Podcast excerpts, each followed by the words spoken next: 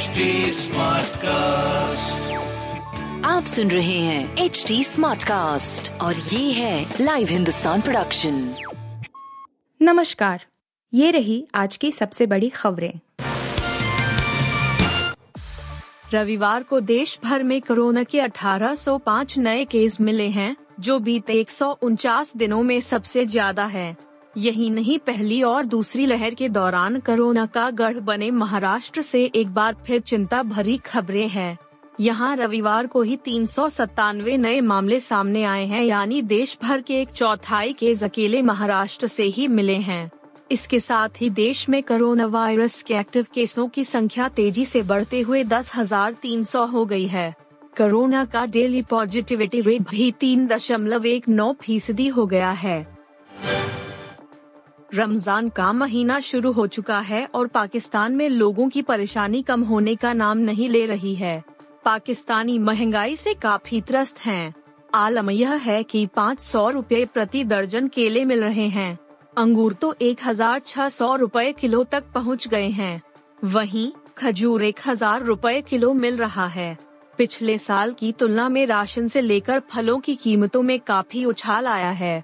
पाकिस्तान में रमज़ान के दौरान महँगाई सिर्फ़ एक शहर तक सीमित नहीं है। कराची, रावलपिंडी, इस्लामाबाद और लाहौर जैसे बड़े शहरों में महँगाई चरम पर है। दुकानदारों ने शिकायत की है कि पिछले त्योहार के मुकाबले इस बार खरीदारी काफ़ी कम है। महँगाई के चलते लोग सामान कम खरीद रहे हैं। गुजरात से उत्तर प्रदेश लाए जा रहे गैंगस्टर अतीक अहमद की वेन से बड़ा हादसा होने से बच गया। गैंगस्टर अतीक अहमद का काफिला मध्य प्रदेश की सीमा में प्रवेश हुआ तो उस दौरान अतीक अहमद की वेन के सामने गाया गई। जोरदार टक्कर से गाय की मौत हो गई। गनीमत रही वेन हादसे का शिकार होने से बच गई। टक्कर के बाद वेन को कुछ देर के लिए रोका गया और फिर काफिला आगे बढ़ा। बता दे, गैंगस्टर अतीक अहमद का काफिला शिवपुरी ज़िले से होकर गुजर रहा था। जैसे यह काफिला खराई चेक पोस्ट होकर गुजरा तो उसी दौरान काफिले के सामने गाया गई और दर्दनाक मौत हो गई। काफिले में जिस वेन से गाय टकराई थी, उस दिन में गैंगस्टर अतीक अहमद बैठा हुआ था।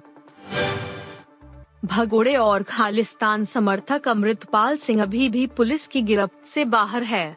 उसके समर्थन में बड़ी संख्या में खालिस्तान समर्थकों ने अमेरिका के प्रतिष्ठित टाइम स्क्वायर पर विरोध प्रदर्शन किया। प्रदर्शनकारियों ने भारत विरोधी नारों के साथ रैली निकाली। रैली रिचमंड हिल में बाबा माखन शाह लुबाना सिख सेंटर से निकली और कड़ी सुरक्षा के बीच मैनहट्टन शहर के मध्य में टाइम्स स्क्वायर पर समाप्त हुई। इस दौरान प्रदर्शनकारियों ने खालिस्तानी झंडे लहराए और अमृतपाल सिंह की तस्वीर के साथ एलईडी मोबाइल बिलबोर्ड ट्रकों का इस्तेमाल किया। रैली बड़ी संख्या में पुरुष, महिलाएँ और बच्चों ने हिस्सा लिया। अजय देवगन की फ़िल्म भोला रिलीज़ से महज दो दिन पहले इंटरनेट पर लीक हो गई है। पहले फ़िल्म के कुछ क्लिप्स सोशल मीडिया पर आए और फिर बाद में पूरी की पूरी फ़िल्म की इंटरनेट पर अपलोड कर दी गई। कुछ वेबसाइटें तो एचडी में यह फ़िल्म डाउनलोड करने का ऑप्शन दे रही है। बता दें कि फ़िल्म को लेकर काफ़ी वक्त से अच्छा खासा बज बना हुआ है। कई सोशल मीडिया प्लेटफॉर्म भी मुफ़्त में फ़िल्म देखने और डाउनलोड करने का ऑप्शन दे रहे हैं, जिनमें से ज़्यादातर गलत हैं। अजय देवगन इससे पहले फ़िल्म दृश्यम टू में नज़र आए थे और यह फ़िल्म बॉक्स ऑफ़िस पर ब्लॉकबस्टर हिट रही थी।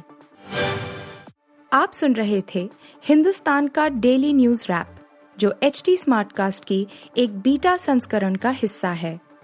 आप हमें फेसबुक ट्विटर और इंस्टाग्राम पे एट एच टी या podcasts@hindustantimes.com पर ईमेल के द्वारा सुझाव दे सकते हैं।